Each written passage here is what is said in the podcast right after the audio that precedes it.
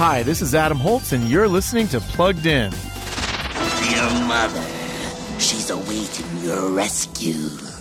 I'll be your guide. In the new anime movie The Boy and the Heron, now in theaters, famed Japanese director Hayao Miyazaki once again delivers a story that's simple but surreal. The setting is Japan during World War II. Mahito Maki has lost his mother in a Tokyo fire, and visions of her death haunt him.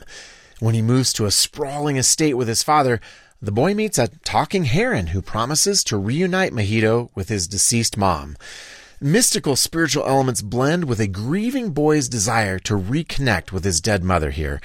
Mild profanity shows up too, as does threatening violence. So we're giving The Boy and the Heron a 3 out of 5 for family friendliness. You can read the full review at pluggedin.com slash radio.